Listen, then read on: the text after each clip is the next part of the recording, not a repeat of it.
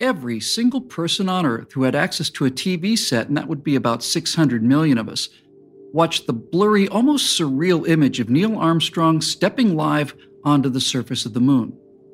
But after Apollo 11 returned to Earth, we got an entirely different view of those first historic moments. In part four of what we saw, we'll give you the sharp, full color view of that one small step from a perspective that no one has shared before. We'll watch how one race against the Soviets ended with a win and the one against the US Congress resulted in a defeat. So, join us for the journey of Apollo 11, the seven Apollo missions that followed, and decades of disappointments crowned at last with a new hope. We choose to go to the moon in this decade and do the other things, not because they are easy, but because they are hard.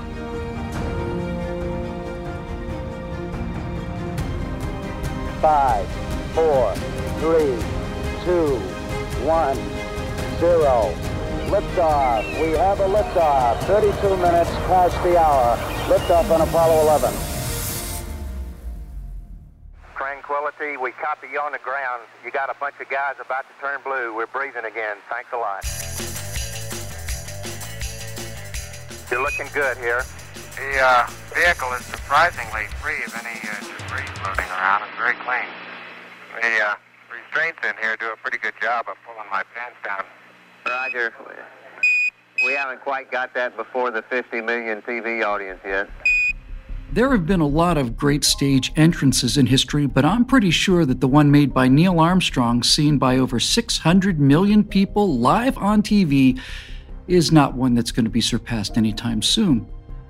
So, after a final check of helmets, visors, gloves, life support packs, tools, cameras, and all the rest, all of it within the space of a decent sized standard bedroom closet, Aldrin began to depressurize the Eagle. There were no seats in the LEM.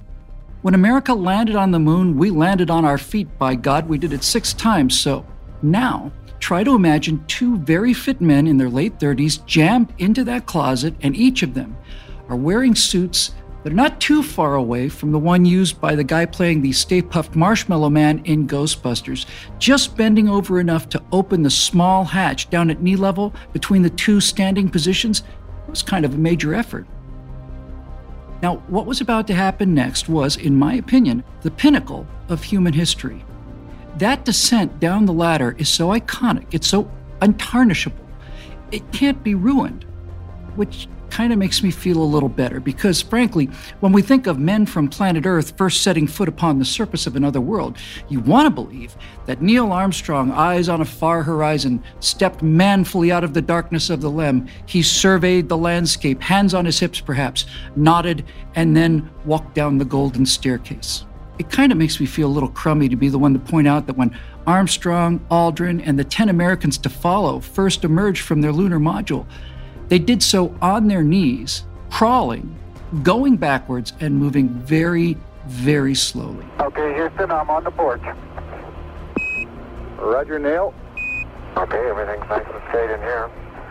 Okay, can you pull the door open a little more? Right? Houston, uh, this Neil, radio check. It's a pretty smart move by Neil there. You know, if you've got the entire planet Earth tuned in, you probably want to do a sound check before you start the show. This is Houston, loud and clear. Break, break, buzz. This is Houston. Uh, radio check and verify TV circuit breaker in. Now, back in that New York hotel room where I was watching live as a 10 year old, we still couldn't see anything. But right about here, after helping Armstrong out of the hatch, Buzz Aldrin moves to the right window of the LEM, that's the lunar module's pilot stations where he belongs. And he starts rolling motion picture film, which, of course, we wouldn't see until they returned from the moon and we'd gotten it developed. Now, the image is jumpy for a few seconds, then it kind of stabilizes. Buzz must have braced himself to steady the image because it jiggles just a little bit as he checks the circuit breaker. Roger, TV circuit breaker's in. And base five clear. Roger. Now, from where he's standing, Aldrin and, and the camera he's holding can only see about half of the frame. The entire left half of the image is just black and gray. It's the circular nose of the LEM jutting forward, blocking the view of the small platform at the top of the ladder just outside the hatch called the porch. Then, right at the edge of that diagonally split frame, we see a moment of movement. It's a backpack. And then, as he gets onto the ladder, we see just the left quarter of Armstrong. We see an arm, a leg, the backpack. The image is a little bit dark, so Aldrin opens it up a spot. Then the light levels come up. Okay, now, it's not a squiggle anymore. Right there, on the top of his left shoulder, there's a definite patch of red, white, and blue. It's a flag. It's our flag.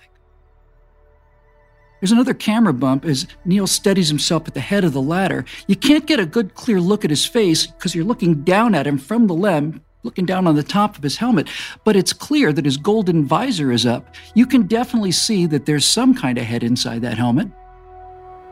And we're getting a picture on the TV. TV. Oh, you got a good picture, huh? Uh, no, uh, Buzz, they don't have a good picture. Aldrin's speaking as a test pilot here. When he says you got a good picture, that means the damn thing's actually working. That's about all you can say about it. I couldn't make any sense out of the image at all. Uh, there's a great deal of contrast in it, and uh, currently it's upside down on our monitor, but we can make out a fair amount of detail. The entire world is watching that live, blurry TV image, but I want to stay with what Aldrin is seeing up in the LEM. He's looking down from the right side of the Eagle. He's filming Neil Armstrong as he's working. The image is still a little bit blurry, but it's in color and it is far better than what's coming up from a late 60s handheld TV camera. I'm uh, at the foot of the ladder. Then you can see Neil Armstrong looking down. He's holding on to the base of the ladder. He actually leans back a little bit to get a better look at the four lunar landing pads. The LEM footpads are only uh, depressed in the surface about uh, one or two inches, although the surface appears to be uh, very, very fine grained as you get close to it. It's almost like a powder. Now, as we keep watching the footage shot from inside the LEM, Aldrin moves a little. You can see the blurry reflection of his pressure suit moving across the window. Neil is looking straight ahead and he's looking down. He's in the shadow of the eagle, and that shadow stretches up and across the right side of the frame all the way to the top. It's ominous and imposing, the shadow of that lunar module. Then there's a moment, just a quick beat, as if he's rehearsing the line he wrote in his head.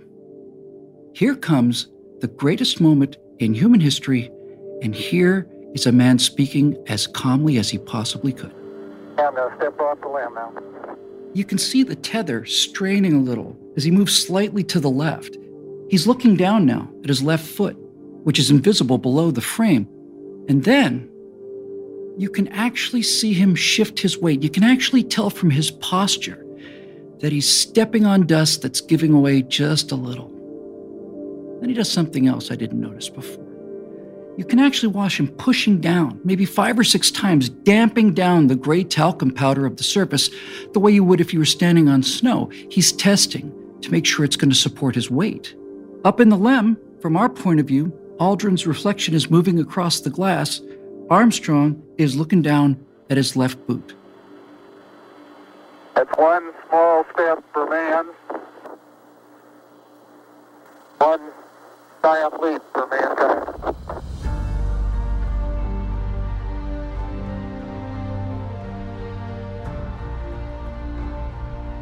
For the first and only time during this entire run of footage, Armstrong glances up, almost to see if Buzz got the shot. But of course, that's just my Hollywood background talking. Armstrong was looking right at Aldrin. And for half a second, you can see the eyes of the man who just stepped off of his spacecraft and into immortality.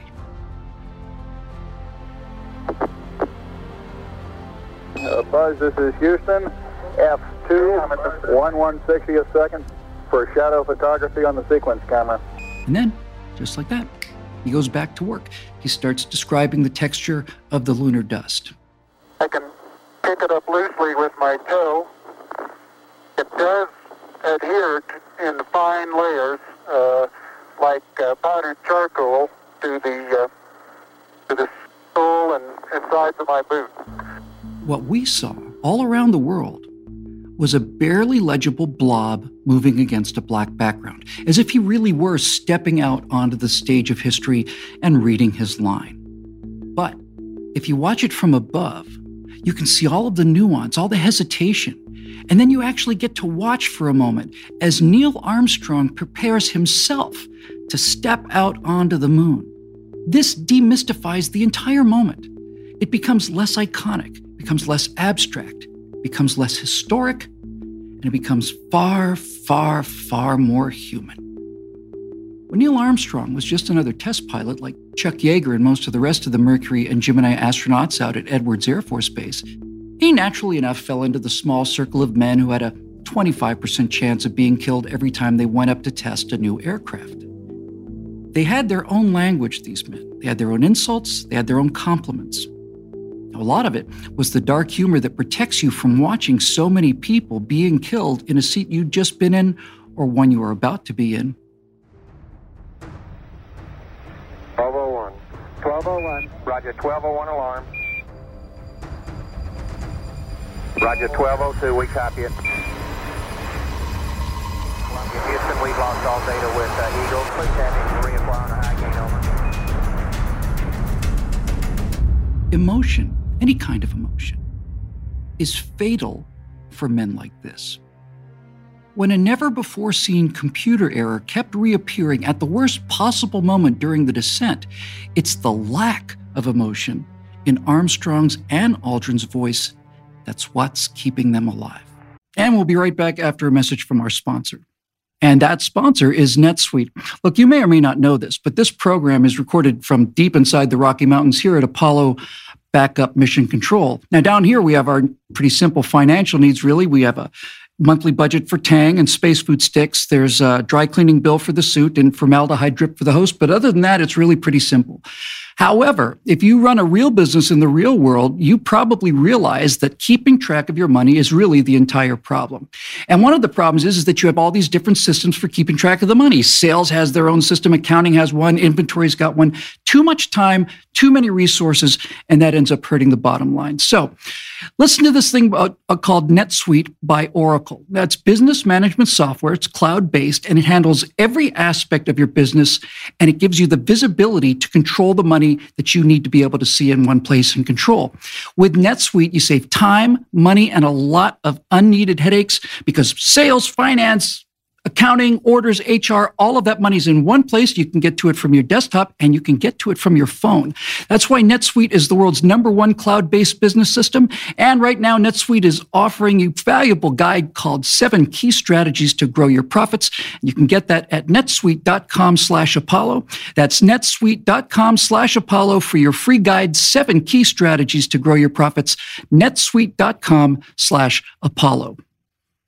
Give us a reading on the 1202 program alarm. Now, look, I don't for an instant mean to seriously compare what I'm about to say with what they actually experienced, but it's as close as I have to come up to that kind of moment, and it's the only way I can kind of explain to you how it feels during moments like that. I was on my dress rehearsal flight for my instrument check ride, and by some miracle, Santa Monica Airport was actually IFR, Instrument Flight Rules, meaning that a low cloud ceiling ruled out visual flight references. In other words, it was the only time during my entire instrument training that I was going to fly into actual weather.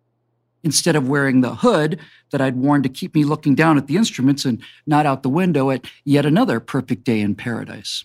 My flight instructor was in the right seat. We got our clearance. I read it back. We added power. And 10 seconds after the wheels were off the runway, we'd entered clouds so thick that I could not see the stubby wingtips just a few feet away on the Piper Archer instrument trainer, just a puddle jumper, really. Now, I reached a certain intersection determined by radio beams, and I started a right climbing turn towards Burbank.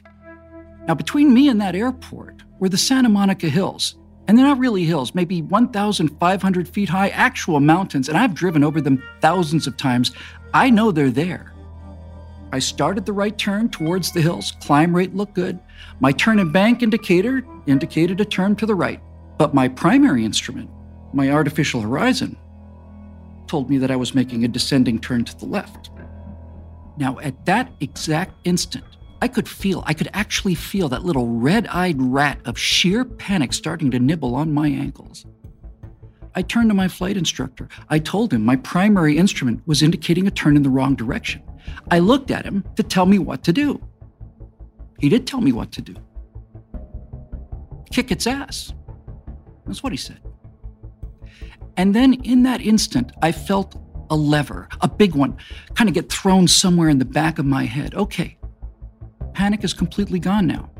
Now all I have to do is kick this thing in the ass. I had turned to the right.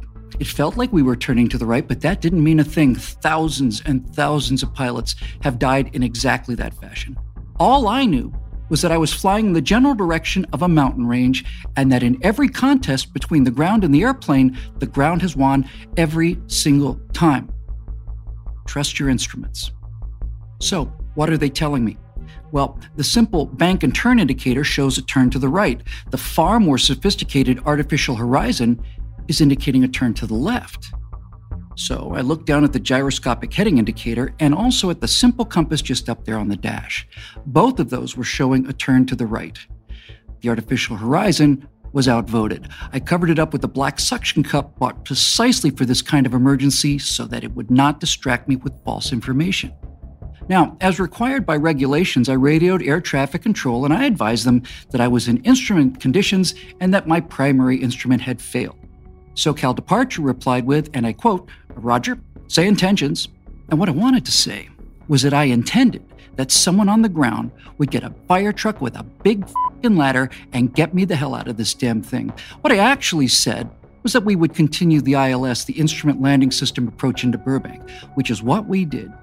And there was no moving map. I just had two needles against a black background. I had to keep them centered. It took us just an instant for us to descend through that cloud layer. And when we did, I looked up and I saw the approach lights of Burbank Airport. Now, I was slightly to the left of the center line, and my instructor was slightly to the right of it.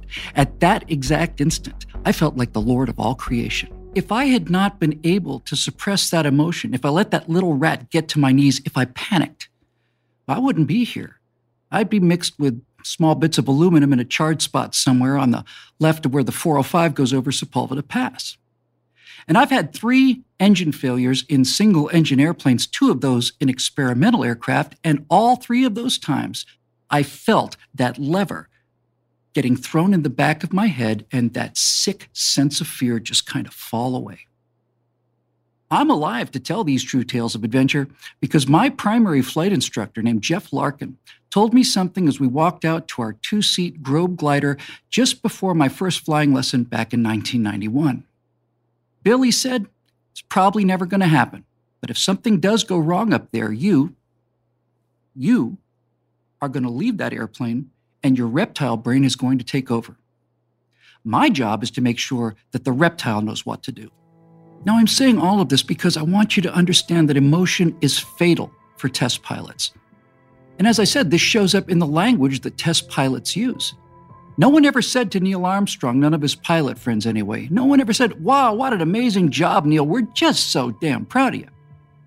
A colleague might, if he had survived extraordinarily trying circumstances, have a chance to maybe under his breath say to Neil Armstrong, You, sir, are a steely eyed missile man. Big mistakes also have their own sardonic, emotionless tone. You didn't crash, you augered in. You didn't leave a flaming, smoking crater on someone's property. You ruined the guy's place. So your last act on earth was to do the right thing. You bought the farm. Now, if you messed up badly and somehow managed to survive, well, that was like sneaking into your girlfriend's house, creeping silently up the darkened stairs, expertly sliding past her snoring father with a shotgun at his side, and then entering the wrong room and end up screwing the pooch. Neil Armstrong was the most steely eyed of missile men during the entire mission. The question for history is Did Neil screw the pooch when it came time to utter the most monumental words in human history?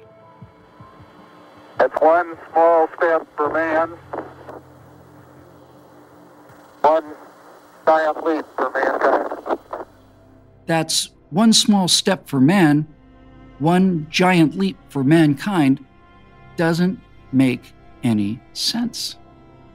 In that sentence, man and mankind are interchangeable. What he intended to say was that's one small step for a man, One giant leap for mankind, which is absolutely perfect. It's Shakespeare coming from an engineer. Now, a half century later, we still reverently report the world's most famous botched line. But not too long ago, certainly before he died, a couple of audio engineers told Neil Armstrong that they had put some serious computer power into the actual broadcast that he made from the moon. Those two audio guys discovered what they believed to be an almost instantaneous radio heterodyne. That is, when two radio signals are both communicating on the same frequency at the same time, they block each other out. According to the analysis of these two audio experts, Armstrong's A in a man was spoken, but it was actually blocked. I will say this just try saying it out loud for yourself. That's one small step for man. You see how easy it is to swallow, but still say that missing A? Tell me if you got a picture, Houston. Well, we've got a beautiful picture Beautiful. Now, there's a great film sequence, same position, up there in the LEM, looking down, and it's a picture of Neil. He's got his visor up. His face is clearly visible for the only time during the entire mission, as Aldrin filmed him grabbing what was called the contingency sample. That's just a real quick scoop of moon dust in case some emergency caused them to have to cheese it out of there ahead of schedule. It has a stark beauty all its own. It's uh, like mu- much of the high desert of uh, the United States. It's uh, different, but it's very pretty out here. It's really not much to look at, honestly, but it's important footage. Because a moment later, Aldrin would stop filming from the LEM as he prepared to join Armstrong on the surface. That little clip is important because it's the only time that we can actually make out Neil Armstrong's face. As soon as Aldrin stops filming from the LEM, Aldrin will perform the bulk of the actions while Neil does almost all of the photography. In virtually every Apollo 11 image you see of an astronaut on the moon, that astronaut is Buzz Aldrin. Neil Armstrong essentially disappears once Buzz gets his boots on the moon. 20 minutes after Armstrong, Buzz Aldrin exited the Eagle by crawling back out of the hatch and onto the porch of the LEM. Armstrong was there to film this in great detail. How far are my feet from the Okay, you're right at the edge of the porch. I want to uh, back up and partially close the hatch. Buzz wasn't joking about being locked out of the LEM either. Making sure not to lock it on my way out. If the hatch had fully closed, it would have been very difficult, perhaps impossible, for them to get back inside. Now, that would be the ultimate screw the pooch moment in all of human history. It got the only laugh I personally ever heard from Neil Armstrong. Making sure not to lock it on my way out. That's our home for the next couple hours. We want to take good care of it. Just like Armstrong before him, by backing out, Aldrin is not able to see anything of the lunar surface until the final jump onto the lunar module's footpad. When he's finally able to turn around, the shock of it is just electrifying. Beautiful view. Isn't that something? Magnificent sight out here. Magnificent desolation. Magnificent desolation. That's exactly right, Buzz. Armstrong then walks over to the remote TV camera that had taken pictures of him coming down the ladder, but he changes the setting on the lens. Okay, Houston, I'm going to change lenses on you. Uh, Roger, Neil. Now, this new shot is much better. Through the gray cathode tube scan lines, we can see both men. They're standing very close together. They're right up against the ladder. For those who haven't uh, read the plaque, uh, we'll read the plaque that's on the front landing gear of this LEM. Now, for some reason, Neil Armstrong's Midwestern accent seems to go into full afterburner, and just for this moment. Here, men from the planet Earth, first set foot upon the moon, July 1969 AD. We came in peace for all mankind. You know, a lot of people, both in America and abroad, like to characterize us as these mindless, jingoistic knuckle draggers waving our giant foam fingers with We're number one on them while chanting USA, USA, USA. But if there was ever a more graceful, more humble, or a more generous message than the one tied to the leg of the eagle, I've yet to hear it. Here, men from the planet Earth first set foot upon the moon, July 1969 AD. We came in peace for all mankind. Ready for the camera? Neil, this is Houston. We're copying. Instruments were then placed on the surface. A thin pole was hammered with some significant effort into the hard lunar rock underneath the dust, and an American flag was put up. Roger, the EVA is progressing beautifully. Uh, I believe they're setting up the flag now. It had been stiffened with wire, so it gave the general appearance of blowing in the non existent wind. Now, if they hadn't done this, it would have just simply hung limply from the pole and would have essentially been invisible. Planting that flag on the moon was the only Cold War victory parade that we would ever have. Oh, it's beautiful, Mike. It really is. They've got the flag up now, and you can see the stars and stripes on the lunar surface. Beautiful, just beautiful. It was what the Marines raising the flag on Iwo Jima's Mount Suribachi meant to our fathers and mothers. It was proof, in this case in living color, that all of the years of effort and sacrifice, all the lost blood and lost treasure spent to make good on a challenge made by a young president who, like Lincoln, did not get to see the great struggle that we had finally overcome.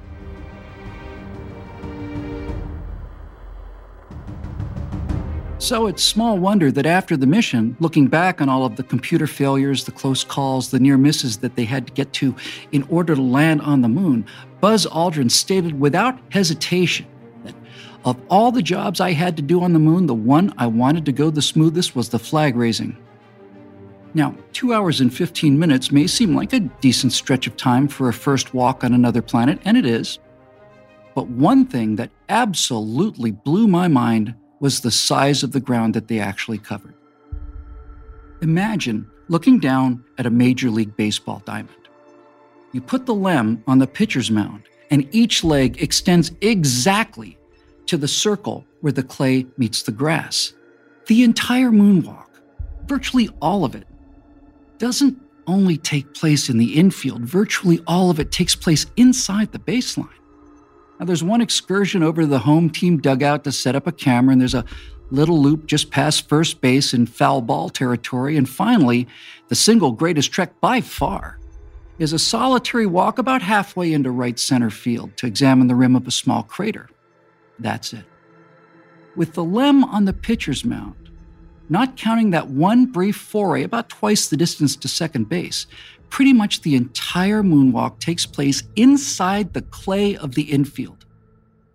It's actually on the grass in the center of the diamond. It's absolutely shocking. You know, I think looking back on it, history went out of her way to be particularly fair to Armstrong and Aldrin. Both men landed simultaneously, of course, but Neil Armstrong was, is, and forever will be the first man on the moon. But there's a curious kind of symmetry at work here. For while Armstrong's name became history and then legend, the fact remains that all of our memories of that breathtaking event really belong to Aldrin. That boot print on the moon, every single drop of sweat and blood and every single cent that the Apollo program ended up spending could be crystallized forever in that one image of that boot print on the moon. It was Buzz Aldrin's boot. That image of an American astronaut crisply saluting the American flag, that's Aldrin too. And what's rightfully been called the most famous picture in history, it's a man standing casually and almost idly on the surface of another world. He's anonymous due to the golden visor needed to protect his eyes from the brilliant, unfiltered sunlight. Well, that's Aldrin too. Now, you can't see his face, but if you look closely, there's a word printed on the spacesuit in that picture of the first moon landing, that picture of the space age, that picture that's going to last as long as humans last. And that word is Aldrin. So, which one would you rather be? The immortal name in the history books or the person in an equally immortal picture? Where's the entire idea ridiculous, kind of like the idea of a one sided coin? Neil Armstrong's name would not have been written without Buzz Aldrin. Aldrin's picture would not have been captured without Armstrong behind the camera. And that's actually my very favorite thing about that image of an Apollo astronaut on the moon. If you look closely, you'll see Aldrin's name, but if you look even closer, you'll see that Neil Armstrong is in the shot as well. He's reflected in the mirror like visor. That's how it should be, too, I think. each man reflecting the other, with neither face visible, as if any one of the 350,000 people who powered this journey could be behind that faceplate.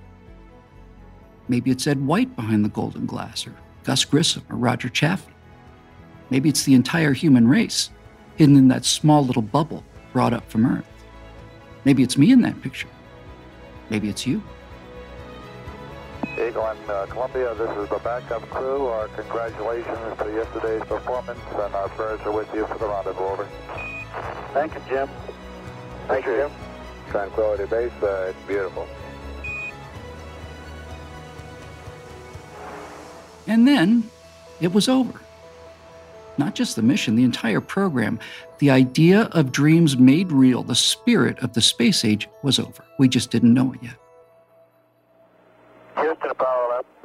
Go ahead, 11. Neil and Buzz climbed back into the Eagle. They sealed the hatch, they stowed the samples, and they prepared for liftoff. But while he was trying to find a place for a big bag of moon rocks, Aldrin accidentally hit the control console of the LEM with this giant sack of rocks. And he broke something. And what he happened to break turned out to be the switch that's going to fire the ascent stage to get them back up into lunar orbit, rendezvous with Mike Collins in Columbia, and then go home. There's a story I've heard, I've heard it twice, from people who actually knew Buzz Aldrin, and despite all the research I did for this program, I was never able to find out if it's true or not. Actually, you know what? I don't care if it's true. It's perfect whether it happened or not. I love this story because to me, it perfectly captures the difference in attitude between how we thought during the space age versus how we think today. Here's the story. Many, many years after the flight of Apollo 11, a young journalist was interviewing Buzz Aldrin on television. She'd read about Buzz accidentally smashing the switch that's going to bring them home. And then she asked him, with the perfect kindness and sensitivity of modern America, if Buzz began to give some thought to what he would tell his wife and children before the air ran out. During those final moments, did he or Armstrong discuss what their final words to Earth would be? And would Buzz be willing to share that with us after all these years? Now, according to legend, Buzz Aldrin stared at her for a moment as if she'd asked this last question in some kind of foreign language. And once he realized that she was serious, he supposedly leaned forward and said, We weren't thinking about any last words. We we're trying to figure out how to fix the goddamn switch. I do love that story so. Armstrong, Aldrin, and Collins all made it home safely. Turns out a felt tip pen was just the right size to close the contact on that broken switch. No, there's a picture of Neil Armstrong in the LEM, taken by Aldrin, of course, just a few minutes after they'd repressurized the Eagle and removed their helmets. First man on the moon looks tired. He looks very tired. He needs a shave and probably needs a shower as well. His eyes appear swollen and red, but the look on his face is just transcendental. The eyes and the smile are not those of a 38 year old steely eyed missile man. Neil Armstrong looks exactly like a six year old kid seeing a shiny new bike in front of the tree on Christmas morning. It's a real smile, but those blue eyes appear to be just a little bit watery. It's kind of our first time at Disneyland look. You're just so happy, you don't know what else to do but cry. I think that photo is one of the most remarkable pictures ever taken of anyone. There's no other photos of Armstrong that even comes close. There's joy in that look, the kind of deep, deep pride you must feel after finally realizing that you've just done the single most difficult task in the history of the world. And there's not just pride in those eyes either. There's an overwhelming sense of relief. It's, it's strong enough to come forward half a century and still knock the wind out of you. 600 million people, that was everyone on earth who could get to a TV set, had watched this one man carry the weight of all humanity. The dreams and sweat of the 375,000 people who worked on Project Apollo were with him too, as well as the blood of Gus Grissom, Ed White, Roger Chaffee, Elliot See., and Charlie Bassett, any one of whom might have been the person in the picture if luck and timing had gone a different way. Neil looks like a man who has the satisfaction of having carried all of that weight for all of that time and finished the job without screwing the pooch. Now, Apollo 11 was the first of six lunar landings, but something had ended once those parachutes appeared in the sky and Columbia came down and splashed into the ocean. space race was over. The war was over. And we won. But without that tightly wound spring, would end up shocking all of us Apollo kids who'd grown up in the space age and thought that this was just the very beginning of an endless adventure. But how fast everything could come to an end and disappear like a rocket contrail heading ever higher into the heavens. Three, two, one, zero. All engines running. Commit. Liftoff. Apollo 12 may have been the worst sequel in showbiz history. Tranquility Base 2, Electric Boogaloo. Uh, yeah, there were some decent moments. Apollo 12 got struck by lightning on the way up. That was pretty cool. Although, just like the near disaster on the landing of Apollo 11, we wouldn't know just how serious that was until many years later. Okay, we just lost the platform, gang. I don't know what happened here. We had everything in the world drop out. Actually, Apollo 12 got hit twice. The first strike at 36 seconds knocked all three fuel cells offline. A second strike at 52 seconds knocked out Apollo 12's artificial horizon indicator. These two lightning strikes lit every warning light in the capsule called Yankee Clipper and every light back at Mission Control as well. It looked like that crew escape rocket was going to get a chance to be on live TV after all. No one at that instant knew just how badly Yankee Clipper had been damaged. Apollo 12, Houston, uh, we can start getting that platform squared away. Uh, go IMU power standby and then back to on. We'll get her caged up. The Electrical, Environmental, and Consumables Manager, known as EECOM in Mission Control, was operated at that moment by a man named John Aaron. He alone recognized the pattern of the failures from an earlier test when a power supply on an instrumentation unit just blew a fuse. Now, this is where the dividends pay off when you treat a flight crew like a group of individuals rather than a technological army of foot soldiers in a tight, top down hierarchy. Aaron had the confidence in himself and in his bosses for him to get on the mic without hesitation and say, Apollo 12, Houston, try SCE to auxiliary, over. This was a long way from a routine failure, it had been simulated briefly over a year before, but lunar module pilot Alan Bean remembered it somehow. And when he reached out to find that obscure switch and flicked it over to auxiliary, the fuel cells instantly came back online. Telemetry began to flow back to Houston, and Mission Commander Pete Conrad could stop glancing over at that abort button.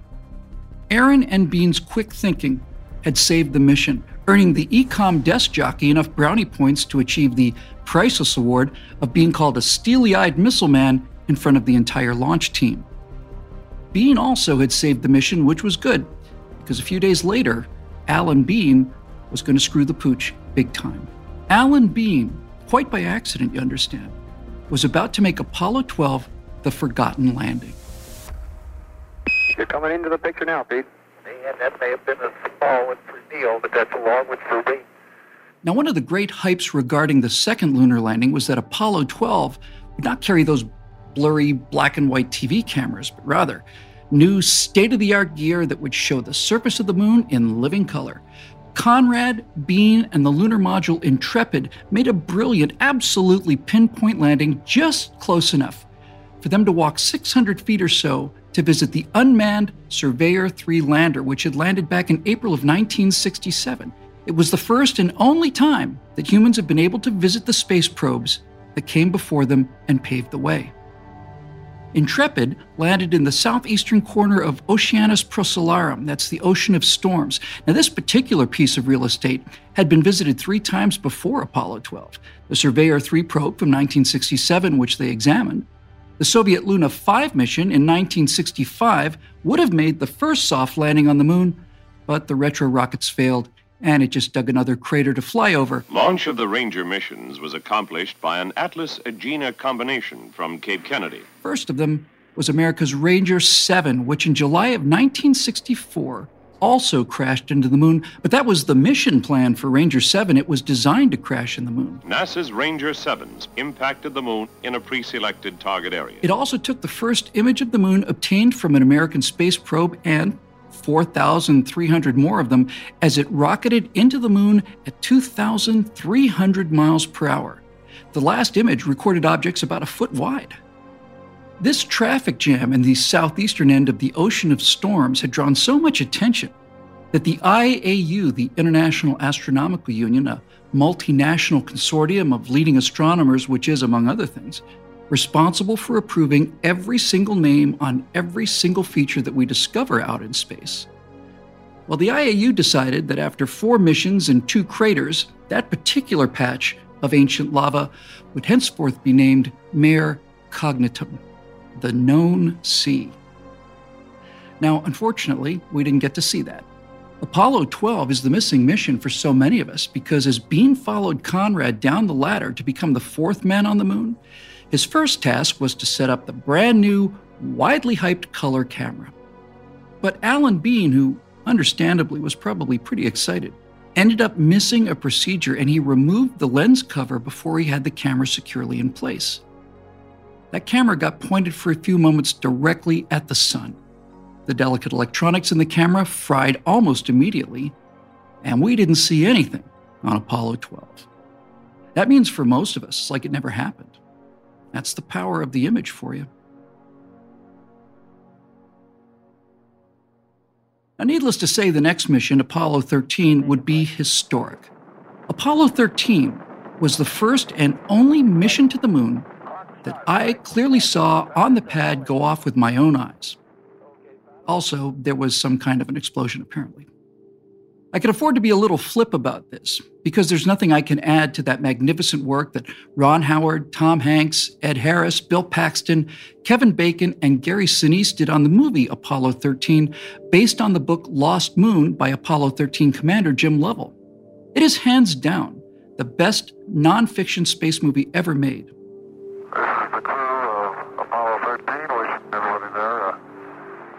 Faulty wiring to an oxygen tank caused an explosion in the service module, crippling power, bleeding oxygen, and basically turning the command module, Odyssey, into a dead spacecraft. Okay, Houston, we've had a problem here. This is Houston. Say again, please. We've had a main B bus undervolt. But the lunar module, Aquarius, was a completely separate spacecraft, conveniently docked to the nose of the Odyssey. Aquarius would become the lifeboat that would get those three men, Jim Lovell, Jack Swigert, and Fred Haise, back to Earth, but not before going to the moon first.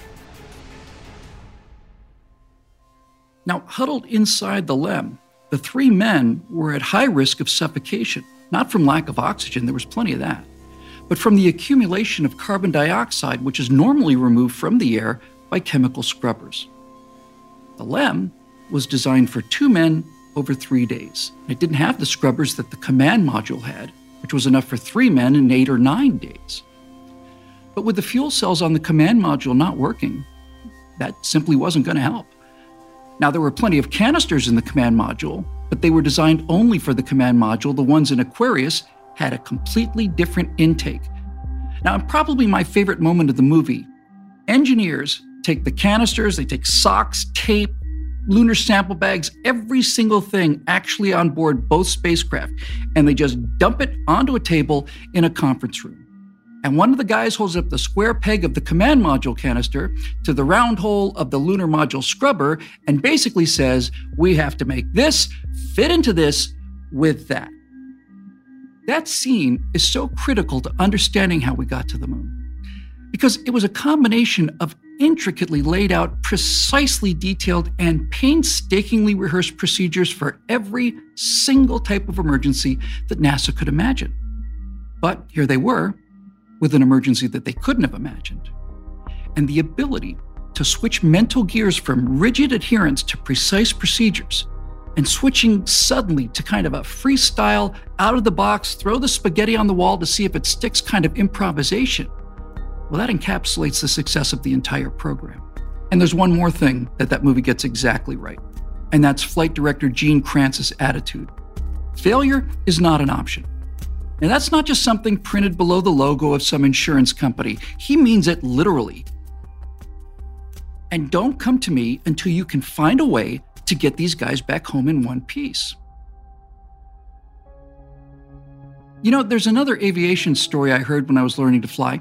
Chuck Yeager once found himself in a flat spin. It was unrecoverable. Everything he tried to do with power, rudder, ailerons, nothing was working, and he's heading downstairs like an anvil. Yeager eventually found a way to recover. Now, the way I heard it, he said essentially that he couldn't get the plane out of the flat spin, but he did think it was possible to flip it over into an inverted spin, and he knew how to get out of one of those. Who thinks like this?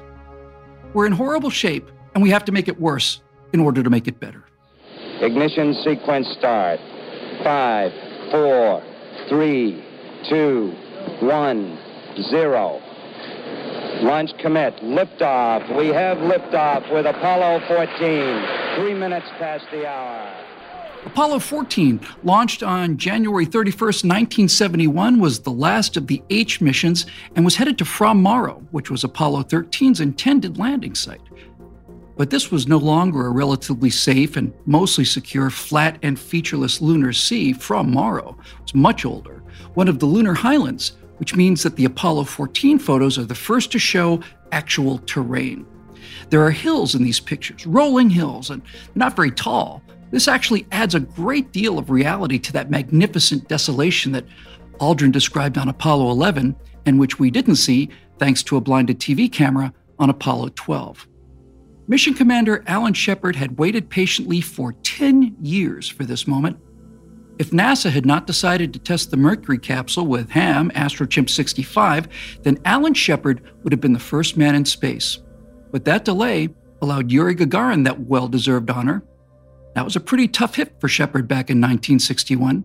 When he told his wife that the first man in space was standing in that very room, Louise said, Who let a Russian in here? That Russian, Yuri Gagarin, was killed in a training flight in 1967. He died before witnessing the first moon landing with Apollo 11 and just nine months before Apollo 8 made the first journey into lunar orbit.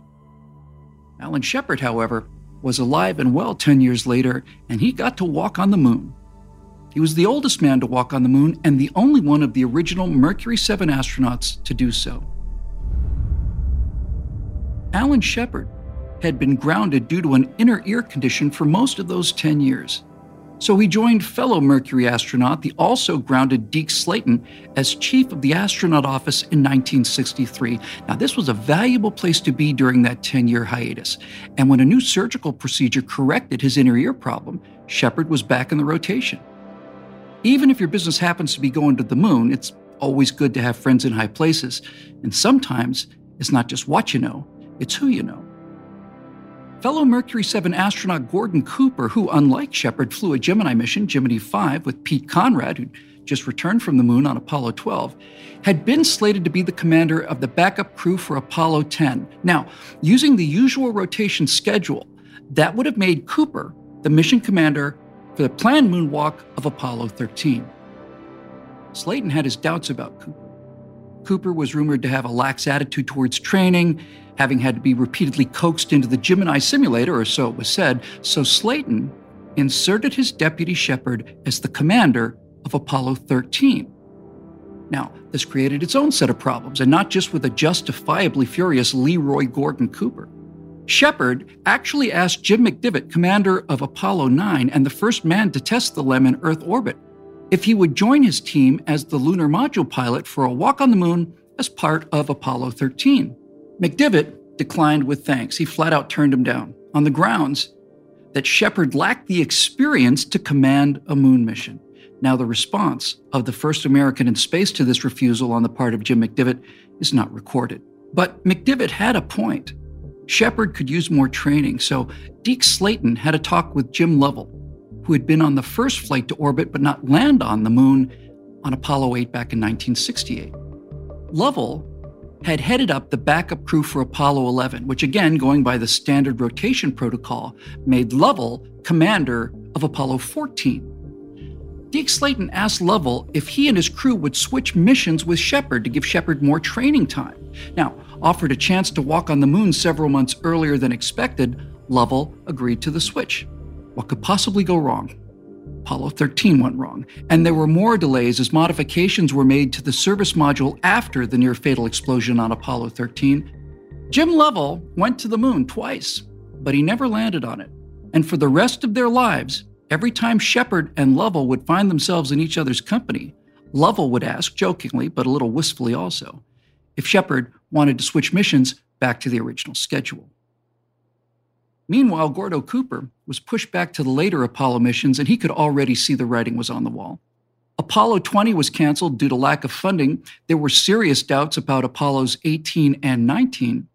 So, L. Gordon Cooper resigned from NASA and the Air Force on July 31, 1970. He was battling Parkinson's disease when he died of a heart attack at his home in Ventura, California on October 4, 2004. That was the 47th anniversary of the launch of Sputnik 1, which had started the whole thing. Dying in 2004 was not the end of Gordo's space flights, not by a long shot. Gordo Cooper went on to fly aboard a capsule that was lost in the mountains for several weeks. Gordo Cooper was aboard SpaceX's Falcon 1 rocket when it exploded two minutes into its flight. Gordo Cooper flew on a successful mission to the International Space Station. Gordo Cooper was burned into incandescence as he re entered the atmosphere without a spacesuit.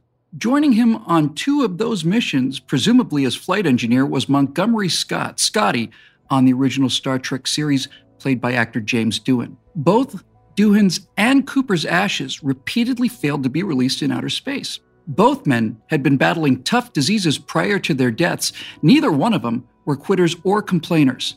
Now, both finally made it to Earth orbit on SpaceX's unmanned second mission to the International Space Station on May 22nd of 2012. Both of them re-entered the Earth's atmosphere about a month later. And some remains of Mercury and Gemini astronaut Gordo Cooper and Chief Engineer Montgomery Scott are still up there, and they always will be. But Alan Shepard got his moon mission. The Apollo 14 lunar module and Antares undocked with the command service module Kitty Hawk, piloted by Stuart Roosa, and began its descent to Fra Mauro. Now, after hand flying Antares even closer to its intended landing spot than any other Apollo mission before or since, Alan Bartlett Shepard Jr. stepped off of the footpad and onto the lunar surface in utter silence, his mind on other things apparently, because he'd walked several yards away from the LEM before remarking quietly, as if to himself, and it's been a long way, but we're here. Now, apparently preparing for his imminent retirement from the space program, Shepard took a couple of swings without a tee in golf's all time most difficult sand trap. Here we go. Miles and miles and miles. That swing was captured on tape by his lunar module pilot, Ed Mitchell. Rookie astronaut Edgar Dean Mitchell only made a single flight into space, but it was a doozy.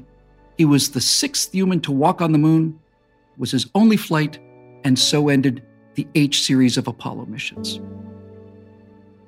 Now, Apollo 15 was supposed to be an H mission, but as that deep, dark shadow of budget cuts and waning enthusiasm stretched ever longer in the lunar twilight, NASA realized that it had better fly while the flying was still good. Neil Armstrong's fellow crew member on Gemini 8, Dave Scott, who'd publicly marveled at Armstrong's skill and coolness under pressure, and who then went on to pilot the command module in Earth orbit back on Apollo 9, was selected as mission commander for this first of the long duration Apollo J missions. Rookies Al Worden, command module pilot, and Jim Irwin as lunar module pilot would join Scott on this all Air Force flight. They had named the lunar module Falcon after the mascot of the Air Force Academy. The command module they christened Endeavour. The space race was back on in earnest by this time, but not against the Soviets. It was against the United States Congress, which grew more and more intolerant of what many saw as a mission that had already been accomplished. Apollo 15 was sent to Hadley Rille, a genuinely mountainous region dominated by Hadley Rille itself. It's a smooth, sinuous fault line in the lunar surface. Looks a lot like a dry arroyo, but it's the result of subsurface collapse rather than ancient flowing water. Four zero four one. four five, four seven. This three day mission had a lot of ground to cover. There was absolutely no way to accomplish all of the scientific objectives on foot. But that didn't stop Scott from having his way regarding sleep cycles. Determined not to mar the mission with three full days of jet lag, Scott landed the Falcon at Hadley Rille in the late afternoon and insisted on some solid sleep prior to their first EVA. Now, this was made much more comfortable by removing the pressure suits completely. They were the first Apollo crew to spend time on the lunar surface in their shirt sleeves. This strategy apparently paid off. During their three day stay on the lunar surface, Scott and Irwin took three road trips in their lunar rover, one of them taking them right to the edge of Hadley Rille itself. Together, they spent an incredible 18 hours outside of the LEM, bringing home 170 pounds of moon rocks, including the Genesis rock, named in the belief that it might have been a part of the moon's primordial crust formed 4.4 billion years ago in a solar system that only began 4.6 billion years ago. Now, alas, this proved not to be the case.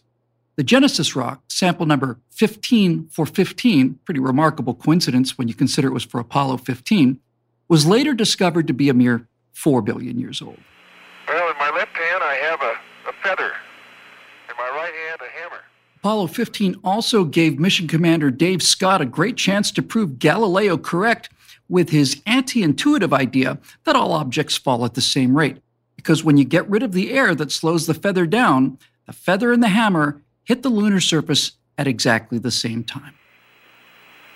How about that? How about that? proves that Mr. Galileo was correct in his findings. Now, since that camera on the lunar rover could be controlled from the ground in Houston, Scott and Irwin parked the buggy at what was presumably a safe distance away from the Falcon, and the buggy recorded the first video of an Apollo ascent stage lifting off the surface of the moon. Automatic. Aside from a shower of golden debris from the four legged descent stage, there was no rocket flame, no smoke, nothing would come out of this event, both smoke and flame being a product of a rocket engine firing on or near the Earth's surface. Falcon's second stage climbed skyward like a scalded ass ape, which would be test pilot jargon for rapidly. The instruction to tilt the camera up as it took off had to be sent from Earth one and a quarter seconds before the launch occurred. The radio signal would take that long to get to the rover, moving at a mere 186,262 miles per second. Speed of light's not just a good idea, it's the law. Apollo 15's lunar module pilot Jim Irwin repeated the remarkable story of his immediate predecessor, Apollo 14's Ed Mitchell. On his one and only trip into space, Jim Irwin would not only get to walk on the moon, he'd get to drive on it. Unlike his commander, Dave Scott, who, as we record this, is one of only four surviving men to have walked on the moon, Jim Irwin died of a heart attack in 1991. Only 61 years old, he was the first member to leave the most exclusive club in human history.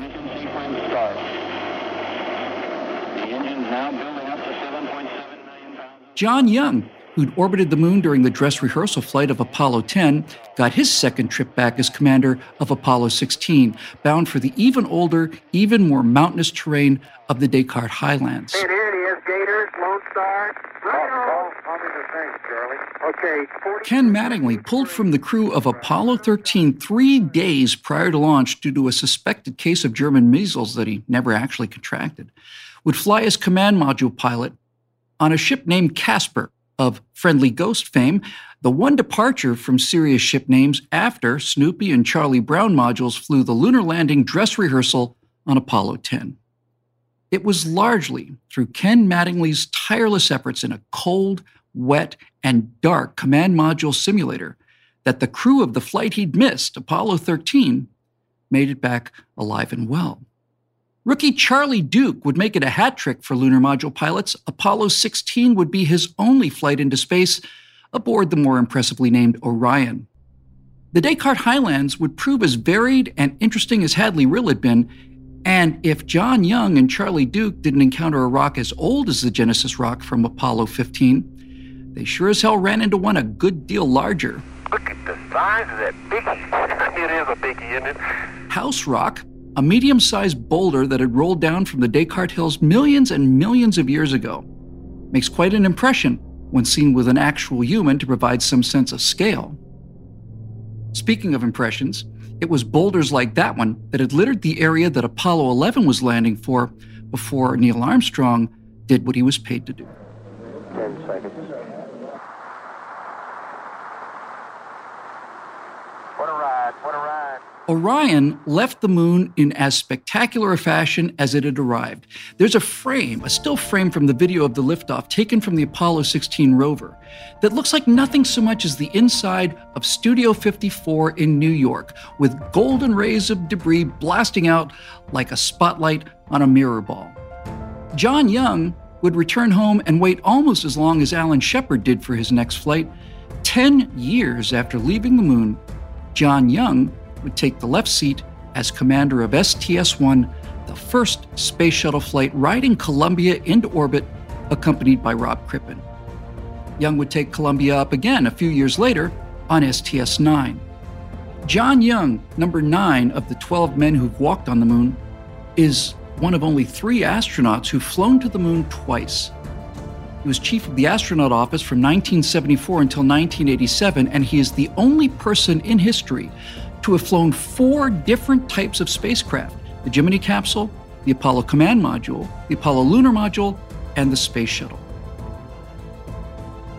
John Young died from complications from pneumonia in Houston, Texas on January 5, 2018, at age 87, and he is sorely missed. And that left one more chance. Everything left to do would have to be done on Apollo 17. Apollo 20 had been canceled some time before. In fact, Richard Nixon had wanted to cancel Apollo 16, 17, 18, and 19. But Office of Management and Budget Deputy Director Caspar Weinberger, who would go on to become Ronald Reagan's Secretary of Defense, managed to salvage Apollo 16 and 17. Apollo 18 was at one time targeted for the massive, spectacular terrace crater named Copernicus. Apollo 19 fell to budget cuts as well. One of its potential landing sites was the most spectacular formation on the entire moon, Tycho, whose brilliant white rays of ejecta spread out for a thousand miles in every direction. But none of this was to be. Apollo 17 would be humanity's last trip to the moon. So far. We have ignition, two, one, zero. We have a liftoff. We have a liftoff, and it's lighting up the area. It's just like daylight here at Kennedy Space Center as the Saturn V is moving off the pad. Apollo 17 also brought the most bitter disappointment of the entire Apollo program. 17 Houston, you are go for orbit. Go for orbit. I'm not talking about the mission. Apollo 17 was the most spectacular success of them all. But for yours truly, by now all of 13 years old and just three weeks short of that first telescope when Apollo 13 launched on December 7th, 1972, well, that night turned out to be the single most bitter disappointment of my entire life. Apollo 17 was not the last flight of a Saturn V, but it was the first and only night launch of the world's biggest Roman candle, and I, son of a hotel manager still living in Bermuda, was going to be directly under it when it dropped its first stage in an explosion of light and vapor. So, there I sat outside the house, waiting. It was scheduled for liftoff around 10 p.m. Eastern Time, which would make it 11 p.m. local time in Bermuda. I think I got set up around 9:30. I wasn't going to miss this. No way. I sat watching the western horizon as liftoff time approached. I didn't have a radio, and the internet was still 30 years in the future. I was sure about the launch time, so I waited. And when launch time came and went, I thought there must be some kind of launch delay. So I waited some more alone with my mom and dad attending an Apollo 17 party at the hotel, which was just about a quarter of a mile away. And then I waited some more. Got to be so desperate that I would see a distant airplane and wonder if I hadn't oversold myself. I waited till about 11:30. And then I waited till midnight. And then I waited till 1 a.m., which was the latest I'd ever been up. Now, having a launch scrubbed wasn't all that uncommon. I'd just get the new launch date in the newspaper the next day, and I just prayed it'd be another night launch. So I packed up my chair and my sleeping bag and my drinks and my snacks, and I went to bed. Actually, I first went to the bathroom, I was utterly convinced that going to relieve myself would be what actually triggered the Apollo 17 launch sequence.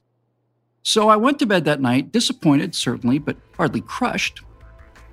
I was woken up about an hour later by my mother. I remember her exact words. She said, Billy, wasn't that simply unbelievable? That was the most beautiful thing I have ever seen. What was the most beautiful thing you've ever seen? And right at that instant, I could feel my internal organs withering into grapes as it slowly began to dawn on me the horrible truth of what had actually happened. Just like daylight here at Kennedy Space Center as the Saturn V is moving off the pad. After a delay of two and a half hours, Apollo 17 cleared the pad at 12:33 a.m. Eastern Standard Time. That would be about 1:33 in the morning where I was, about 15 minutes after I'd fallen asleep. Now, I knew I'd fallen asleep during the launch because my mom had told me that it had been bright enough to turn night into day, and I'm sure I would have remembered something like that. You know, I think that was the moment I had my first genuine adult thought. And that was this there are some things that happen and they can't unhappen no matter how much you want them to. It was over. It was done. I missed it. Period. The end.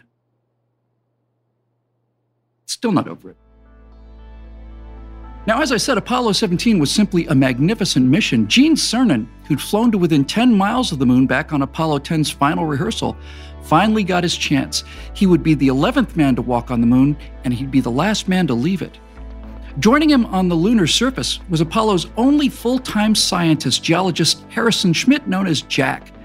He was rotated to Apollo 17 when it was finally clear that this was going to be the last chance to get an actual geologist on the moon. He'd be the fourth person in a row to make their one and only trip into space a walk on the moon. Okay, Houston, the Challenger has landed. Roger, Challenger, that's super. They would ride the last lunar module, Challenger, to a truly spectacular landing spot, the Taurus Littrow Valley. They would set Challenger down on a small plateau surrounded by towering peaks the South Massif, the North Massif, East Massif, and the sculptured hills. From there, they would strike out in three directions, three separate rover excursions, one for each day they spent on the moon. Now, during those three days, Apollo 17 would break pretty much every record in the book. Longest time spent on the moon, longest moonwalks, largest collection of lunar samples, and most time spent in lunar orbit. Ron Evans would get a chance to see the Earth rise above the moon 75 times. Now, just as they were getting into their rover for the first EVA, Cernan accidentally knocked one of the fenders off the rear of the rover. Now, this wasn't as trivial as it sounded. In the vacuum of the lunar surface, where dust sprayed like water, the wire mesh rear tires might throw up enough dust to make driving the rover impossible. A couple of laminated moon charts, kind of bent into an arc and duct taped to the rear wheel, pretty much solved that problem. And so off they went. The LEM sending back real time images as they bounded over the hills, carefully skirting small craters, with the orange fenders, the continual bumps and jars, and the plain euphoric fun. When the LEM was in motion on Apollo 17, it felt more like a Dukes of Hazzard episode than a scientific expedition. And parenthetically, may I just add, if you're going to fake the moon landing, I'm not entirely sure why driving 12 miles in a buggy sending back live footage it'd be something you really want to do. We got a beautiful picture, you guys, up down there. Let me tell you, Bob, this flag is a beautiful picture. That's beautiful. Now, Jack Schmitt was a top notch geologist, but whether or not that had anything to do with it, he certainly seemed to fall down a lot.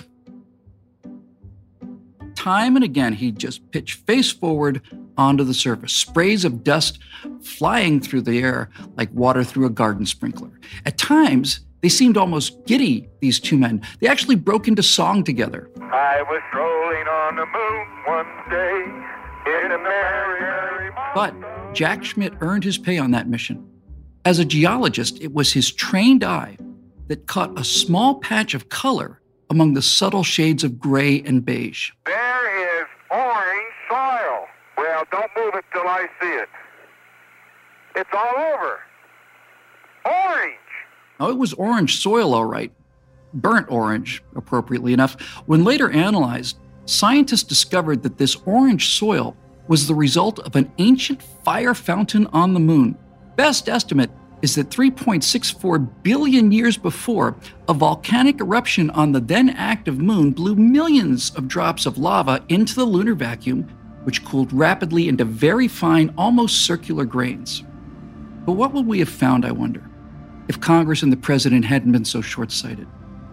What might we have seen walking inside the world's biggest football stadium, the 60 mile wide, two and a half mile deep terraced crater called Copernicus? The meteorite that made the crater Tycho hit hard enough to send plumes of white subsurface material halfway around the moon. We didn't get to see it. Now, earlier, I spent a little time on a photo of Neil Armstrong, his face reflecting the joy and relief of meeting the challenge that President Kennedy had set for the nation.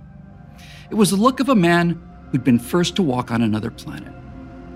There's a similar picture of Gene Cernan, the last man to walk on the moon. The most famous one is of him smiling after their final moonwalk, but the one I like best has Cernan well off to the side. In fact, his eyes are kind of a bit out of focus. He doesn't have the intensity that Armstrong's picture showed, probably because after three days of working on the moon, he'd gotten a bit used to things. But here's the thing I love about that picture. In the center, there are two space helmets Cernan's with the commander's red stripe and Schmitt's all white helmet beside it. Both helmets are resting on a pile of filthy gray spacesuits that are packed tightly into a corner of the LEM.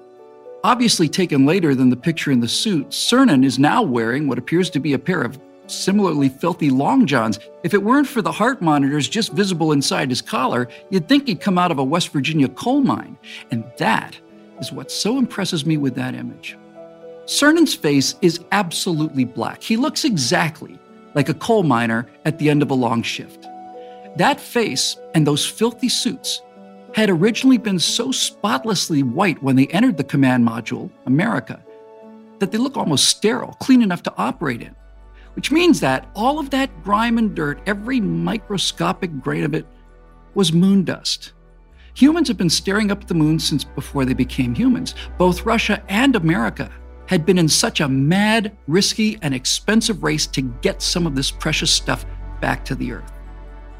But by the time the Apollo program had been cut short, there was so much moon dust on Cernan's and Schmitt's faces that there's no question from Gene Cernan's expression that what he wanted most from the lunar soil that they'd been collecting was a long, hot shower to wash all of it down the drain. 99, proceeded, 3, 2, 1, ignition. Right away, Houston. That's your good. And that was the end of Apollo. Honor of all those people who have worked so hard to put us here and put every other crew here and to make the country, United States, and mankind something different than it was. They managed to salvage some of the remaining hardware. One of the three remaining Saturn V's had its third stage hollowed out and heavily modified. It alone, among her 14 sisters, lifted off without the familiar taper of the command and service modules beneath the spike of the emergency escape tower. Now, because of those modifications, that last Saturn V reminded you a lot of the C 8 Nova, that beefier, even larger moon rocket that had never been built. You see, in a last ditch effort to keep the space program together while the space shuttle was being developed, NASA had managed to convince Congress of something new. Skylab, they called it, America's first space station. There's a full scale copy of it in the Smithsonian Air and Space Museum. Standing beneath it, it seems absolutely ludicrous that something that enormously large could ever get off the ground. And of course, that was just the top stage. The bulk of the Saturn V, the massive first and second stages, lie out at the bottom of the Atlantic Ocean off the coast of Florida. The ruins of 13 first stages of the most powerful rocket ever built lie pretty close to one another in the deep and cold Atlantic. The thin outer skins of the rocket and the delicate fuel tanks were shattered into pieces when they impacted the water. But the five F 1 engines that lifted all of it the second and third stages, the command and service module, the two stage LEM, the solid rocket motors on the top of the escape tower, and especially all of the fuel needed to hurl those men and that equipment to the surface of the moon and bring those crews back safely, every single person that ever flew in a Saturn V came home in one piece. The whole awe inspiring 360 foot long, six and a half million pounds of it. Each one of those F 1 engines, still the most powerful engine ever built, turned out to be pretty sturdy. Now, if you take 13 successful Saturn V launches, each with five main engines apiece, you come to the realization that there are 65 of those huge, magnificent monsters out there lying on the floor of the Atlantic, each one of them with an exhaust bell large enough for Wernher von Braun to stand in it, arms raised above his head, jump as high as he could, and not have any chance of touching the other side. Now, Skylab had some serious problems. One of the solar arrays tore loose on deployment and a heat shield went with it, leaving the station with a huge loss of electrical power and a toasty 200 degree Fahrenheit interior. 11 days later, the first manned mission arrived, commanded by Apollo 12 veteran Pete Conrad, the third man to walk on the moon. Two, one, zero. We have launch commit and we have liftoff. The clock is running and Skylab has cleared the tower. Their Apollo capsule, launched by the ever reliable, if half size, Saturn 1B, kind of lifted off from what looks like a baby's high chair, actually, made an extensive inspection as they flew around the crippled station. Skylab looked like a piece of space junk, frankly. There was a tangle of wires where one of the two main solar panels had supposed to be had just been simply ripped away during the flight. Raw, exposed metal, looking kind of rusted without the missing heat protection panel, was lining one side of the station, and then on the other side, the other main solar panel was just barely deployed like a bird with a folded wing. It appeared to be completely unsalvageable, but turns out there was a little of that Apollo spirit still left in the bag. Conrad and his crew made eight attempts at docking with Skylab. All of them failed. So the crew got into their pressure suits. They disassembled the docking probe, bent a few things here, hammered a few things there, put it back together again, and then tried again. Turns out this time it worked. Now, it was still literally an oven in there, but an engineer named Jack Kinzler, known throughout NASA as Mr. Fix It, had, as usual, come up with a brilliant solution. He designed a highly reflective parasol, which, when collapsed, could be pushed out through a science access hatch now, when extended, it covered almost all of the exposed surface and dropped the temperature down to manageable levels.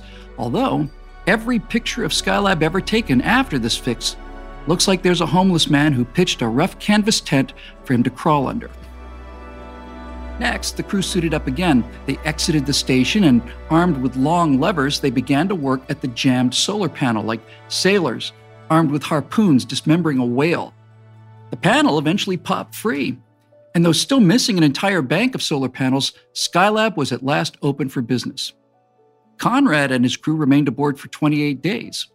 His lunar module pilot on Apollo 12, Alan Bean, the man who'd burned out the TV camera, led the second manned mission to Skylab. They remained there for 60 days, while the third and final crew extended that stay to 84 days. But as its orbit decayed, it was clear that this massive hunk of metal that went up was about to come back down again, and soon. Well, naturally, a media frenzy ensued. People hawked hats and t shirts with Target bullseyes on them, and Skylab repellent came with a money back guarantee should it fail to keep the space station from falling on your head. And then, on orbit number 34,981, Skylab returned to Earth in a spectacular fireball, landing not too far from Perth, Australia, on July 11th of 1979, just a few days short of the 10th anniversary of the moon landing. It's actually rather a rude reply to the town that had turned on all of the lights it had to welcome John Glenn orbiting above in Friendship 7 back in 1962. And then, on July 15, 1975, the last Apollo mission had the last Apollo capsule ride the last Apollo rocket, the final Saturn 1B, into orbit to rendezvous with the two man Soviet Soyuz launch seven hours earlier. Launch commit. We have a liftoff. All engines building up thrust. Moving out. I was at Cape Kennedy for that launch. Detente, relaxation, had arrived as the former space race adversaries shook hands in orbit. Deke Slayton, who'd become the only Mercury 7 astronaut to not fly a mission due to medical reasons, finally got his ride 16 years later. The man who almost single handedly determined who was going to fly what and when for so many years died of a brain tumor in June of 1993. He was 69 years old. Now, of course, you've got to put together the American docking system with the Russian docking system. They're not the same. And that creates an engineering problem and a political problem. The engineering problem is very simple to solve. The political problem is both sides want to be the docker, and neither side wants to be the dockee. So the engineers create this kind of three petaled flower that goes together in such a way that just by looking at it, no one can really tell who's doing the pitching and who's doing the catching. And then finally came the space shuttle. Now, I only have one thing to say about the 135 individual missions flown by five vehicles between April of 1981 and July of 2011. Originally designed to be flown aloft on a manned carrier aircraft and to be capable of landing and returning to space from any airport found in any major city, the space shuttle, like Apollo, was slowly dismembered by budget cuts.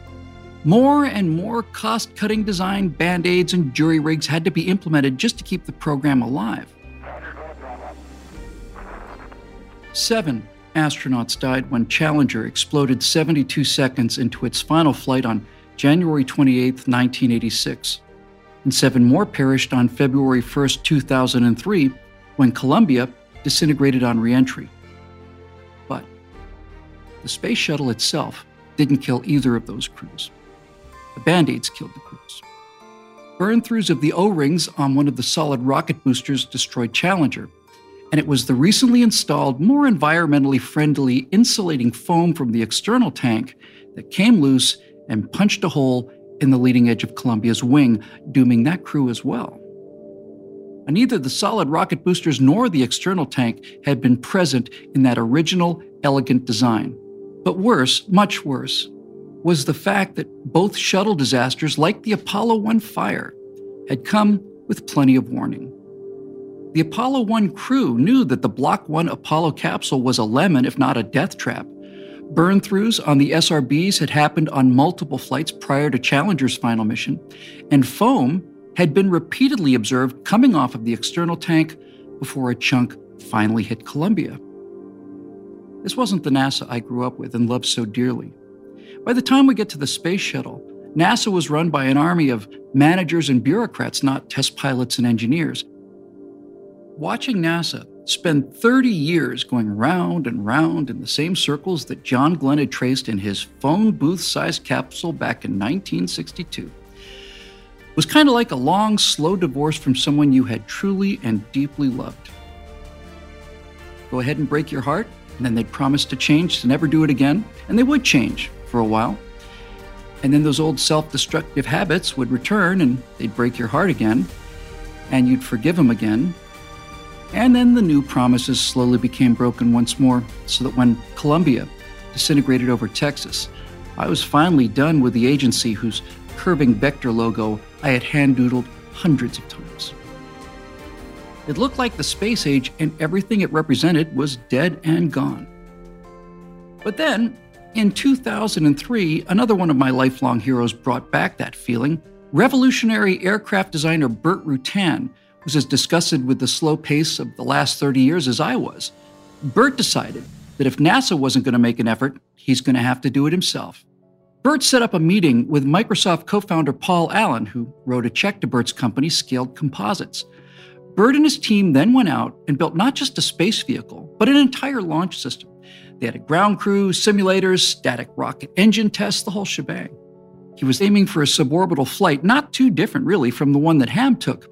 Burt had run up against the same problem that the 375,000 people who'd formed the core of the space race had already encountered. And that problem is this you want a nice, slick spacecraft to minimize drag on the way up, but you want something as draggy and blocky as possible on the way down.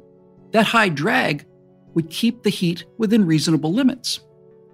Now, as it turns out, the only thing Burt Rutan could not design and build is a box big enough for him to think outside of. He took that slick aircraft, he carried it to altitude aboard a winged mothership the way God intended, and then he lit that candle and watched it go up like a dart. Spaceship One went up just fine, but this being Burt Rutan, that was not the end of the story on this mission. At the top of the parabola, as it experienced three or four minutes of weightlessness, it kind of ran out of momentum. Burt made the design of Spaceship One break itself in half. He just bent the rear of the ship at right angles to the main body, and that meant that while it went up pointy end first, it came down flat as a pancake. Burt's lifelong friend, Mike Melvill, a naturalized U.S. citizen from South Africa, would stop by Mojave Airport, spend a few hours asking Burt a few questions about his new experimental airplane, the VariEze, which Mike wanted to build. They hit it off, so Mike never left. He and his wife Sally moved to California, test flying Burt's designs. On July 21, 2004, Mike Melvill, age 64, dropped from the White Knight carrier aircraft, ignited the solid rocket engine, and hand flew that little star spangled beauty into by God outer space. That made him the 434th person to make that trip and get his astronaut wings, but he was the first commercial astronaut in history. You know, I'd watched Apollo 13 lift off from about 20 miles away at Cape Canaveral. But when White Knight taxied past with Spaceship One hanging underneath, I ran forward from a friend's hangar like everybody else did, and I gave him a thumbs up and I touched the wingtip as it went past. Mike Melvill had opened a window, was waving a small American flag.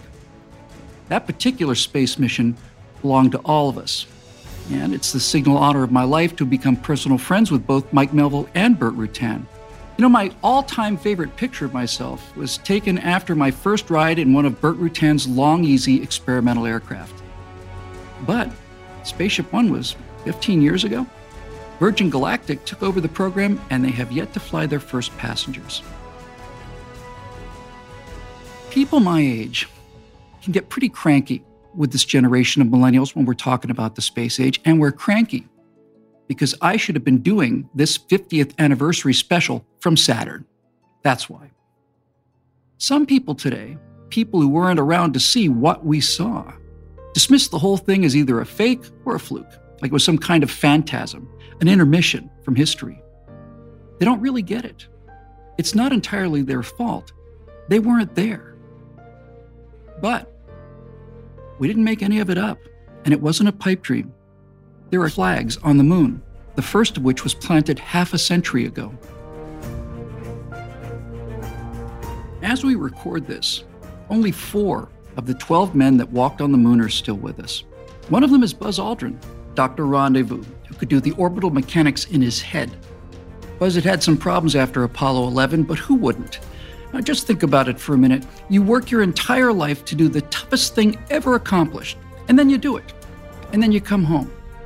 You're 39 years old and you just walked on the moon. Now what? What are you going to do for the next 50 years?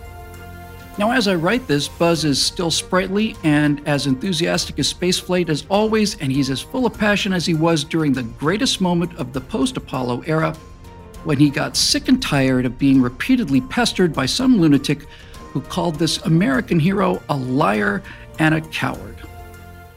And Apollo 11 command pilot Mike Collins is still with us as well, at least as late as June of 2019. Apollo 15 commander Dave Scott, who nearly died before Neil Armstrong could recover the out of control Gemini 8 mission, is still with us. So is Charlie Duke from Apollo 16, and so is Jack Schmitt, the man who saw the orange soil on the surface of the moon. Duke and Schmitt are the youngest of the moonwalkers, and each one of them are 83 years old.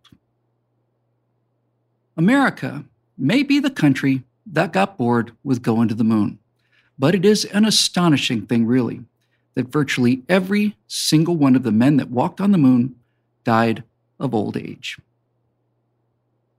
Neil Armstrong went west on August 25, 2012. I was driving down the 118 freeway when I heard the news on the radio. After Apollo, Neil retired to private life, teaching engineering at Purdue University. But the most remarkable aspect of this most remarkable man was not his courage, his intellect, or his dedication. It was his humility. For many, many years after Apollo 11, Neil Armstrong personally wrote a letter to every single Eagle Scout to win that title that he had shared as a boy. He originally was very generous with his autograph until he heard that people were selling counterfeit copies online, at which point he became very protective of signing anything at all. But Mike Melvill got his signature twice. My favorite story about Neil Armstrong comes from one of the very few times he found himself tangled up in unpleasantries. He threatened to sue someone. He threatened to sue his barber, actually. He threatened to sue him because, unbeknownst to Neil, the barber had sold locks of his hair and made about $3,000 off of it. Armstrong demanded that he give that money to charity, and he got his way. NASA has had hundreds of different mission patches over the years, but the one for Apollo 11 is one of a kind. That patch, an eagle about to touch down on the lunar surface, the olive branch of peace in its talons, is the only mission logo ever to not name the crew. That was something Neil personally demanded. To his dying day, he maintained that everything they had done, they had done as a team and as a nation. Great men do great things. Immortal men do great things with humility and charity and grace. To me, he was the greatest man to ever live. He made me more than proud to be an American. Neil Armstrong made me proud to be a human being.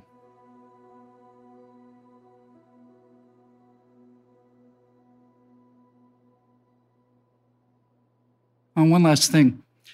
When I heard that cheering in Central Park on that warm night of July 20th, 1969, I said I wouldn't hear a sound like that again for 49 years. Last year, I was watching the first flight of Elon Musk's Falcon Heavy. Outside the control room, a huge crowd of people, almost all of them in their 20s and 30s, had gathered at SpaceX to watch the launch live. Five, four, three, two, one, zero. Ignition. The sound they made when it cleared the pad was tremendous. The roar they made at first stage separation was heartwarming. But when those two booster rockets dropped simultaneously into the frame to land on pillars of fire, the sound that came out of that room full of millennials was exactly the sound I heard that night in Central Park. It's a different vibe this time. It's less tense, more fun. You know, you launch a candy apple red convertible complete with space suited mannequin, David Bowie on the radio, and Don't Panic from The Hitchhiker's Guide to the Galaxy on the navigation screen. Well, you're not just doing something that the Chinese, the Russians, the Europeans, and even NASA couldn't do. What you're doing is you're having a blast. Any company with a mid Atlantic target barge named Of Course I Still Love You is going to pick up the Apollo fire and run with it. A company like that is going to land on Mars. Now, right after those twin boosters landed, a 20 something friend of mine texted me and said, This was our moon landing. I respectfully disagree. Landing on Mars will be your moon landing. The young engineers and technicians at SpaceX are going to do it. And we Apollo kids, contrary to what we all thought just five years ago, are going to live to see it too. To those young people out there, let me just say this your great grandfathers went to the moon using slide rules, genius, and guts. Out past Tranquility Base, there's more orange soil waiting for you. People my age have been waiting for 50 years for someone to go further than we did. So, we Apollo kids, we dare you to do it. Go to Mars. We double dare you. In Apollo 11, what we saw is for Neil. And as for me, I'm your host and writer of this program, Bill Whittle. Thank you so much for giving me a chance to tell you about those amazing years that I got a chance to live through. And thank you very much for joining us for Apollo 11 What We Saw. Apollo 11 What We Saw is written and presented by Bill Whittle, produced by Robert Sterling, directed by Jonathan Hay, executive producer Jeremy Boring, our supervising producer is Mathis Glover, and our technical producer is Austin Stevens. Post production producer Alex Zingaro, story producer Jared Sitchell, edited by Philip Lefesi and Gudjai, audio recorded by Mike Coromina, Audio mixed by Patrick Joyner and Mike Coromina. Graphics by Cole Holloway and Anthony Gonzalez Clark. Designed by Cynthia Angulo. Production assistants Ryan Love, Sam Thompson, and Mason Dodson. Apollo 11 What We Saw is an esoteric radio theater production. Copyright Esoteric Radio Theater 2019.